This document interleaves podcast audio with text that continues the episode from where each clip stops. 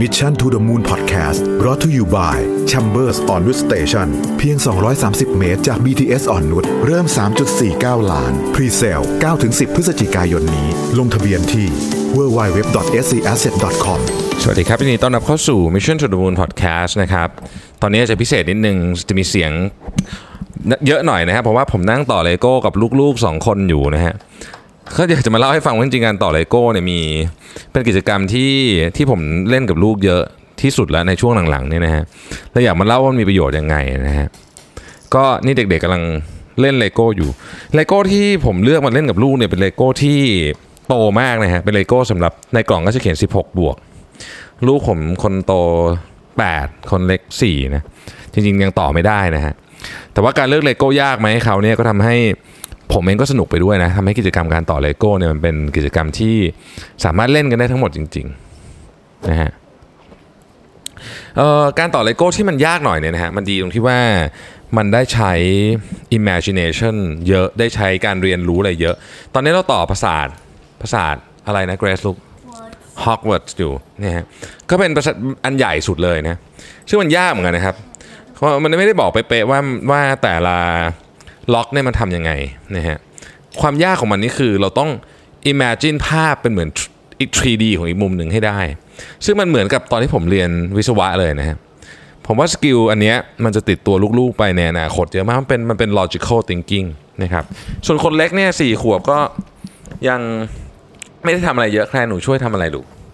ไหนไหนพูดให้พ่อฟังหน่อยสิ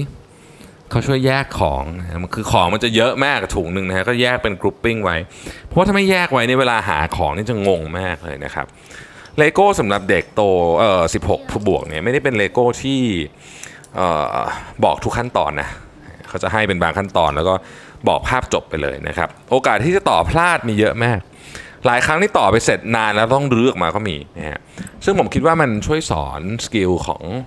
ของชีวิตจริงอะว่า เวลาเขาดำเนินชีวิตต่อไปนะครับเออมันก็จะมีแบบนี้นะต่อของไปเสร็จแล้วก็มันก็พลาดต้องเริ่มต่อใหม่หมดนะฮะเลโก้แบบนี้ถ้าใครอยากอยากลองซื้อมาเล่นดูเนี่ยนะครับหนึ่งกล่องมันจะมีประมาณสัก 40 ถุงนะหนึ่งถุงเราต่อสักกี่ชั่วโมงลูก one hour ประมาณชั่วโมงหนึ่ง นะฮะก็ 40 ชั่วโมงโดยประมาณนะครับ ซึ่งก็ถือเป็น very very quality time นะ เพราะว่าคุณได้ใช้เวลากับลูกด้วย ได้ 37เออได้ได้ใช้เวลากับลูกได้สอนหลักการหลายเรื่องได้สอนหลักการคณิตศาสตร์ ได้สอนหลักการเรื่องวิศวกรรมด้วยสำหรับผมนะนี่มันคืองาน engineering เลยนะ คือเวลาเราทำแบบกันอะเราก็เราก็ใช้วิธีการแบบเนี้ยนะฮะเวลาเราทำแบบ engineering อะเนาะซึ่งก็สนุกมากนะครับ แล้วก็ แล้วก็เด็กๆก็ได้ได้เรียนรู้ในการ hand eye coordination สำคัญมากเลโก้เนี่ยมันจะมีจุดอันหนึ่งที่แบบมันลงแบบลงล็อกแบบกึกพอดีปุ๊บอะแล้วจะรู้ว่าอันนี้คือสิ่งที่ถูกต้องนะครับดังนั้นเรื่องเรื่องเหล่านี้เนี่ยจึงเป็นเรื่องเล็กๆน้อยๆที่ผมคิดว่า เราสามารถที่จะทำให้กิจกรรมในครอบครัวเนี่ยสนุกสนาน มากขึ้นได้นะครับเนี่ยอย่างตอนนี้เขาก็กำลังงงว่าเอ๊ะอันนี้ไปใส่ที่ไหนดีต้องค่อยๆหามันเป็นเหมือนการค่อยๆค้นหาคำตอบไปด้วยนะครับ ก็ตอนนี้เรามีเรามีชุดเลโก้รออยู่เยอะมากเลย เรามีอะไรรออยู่ลูกตอนมีทัชมาฮาลมีเดอะ orange car แล้วมีอะไรอีกลูกอ๋อ we just order a roller coaster ใช่ไหมวันนี้เพิ่งสั่ง roller coaster มา ซึ่งเป็นเป็นมันจะมีแบบ ยากๆต่อยากๆนะครับ แต่ผมคิดว่ามันเป็นของเล่นที่ดีมาก ผม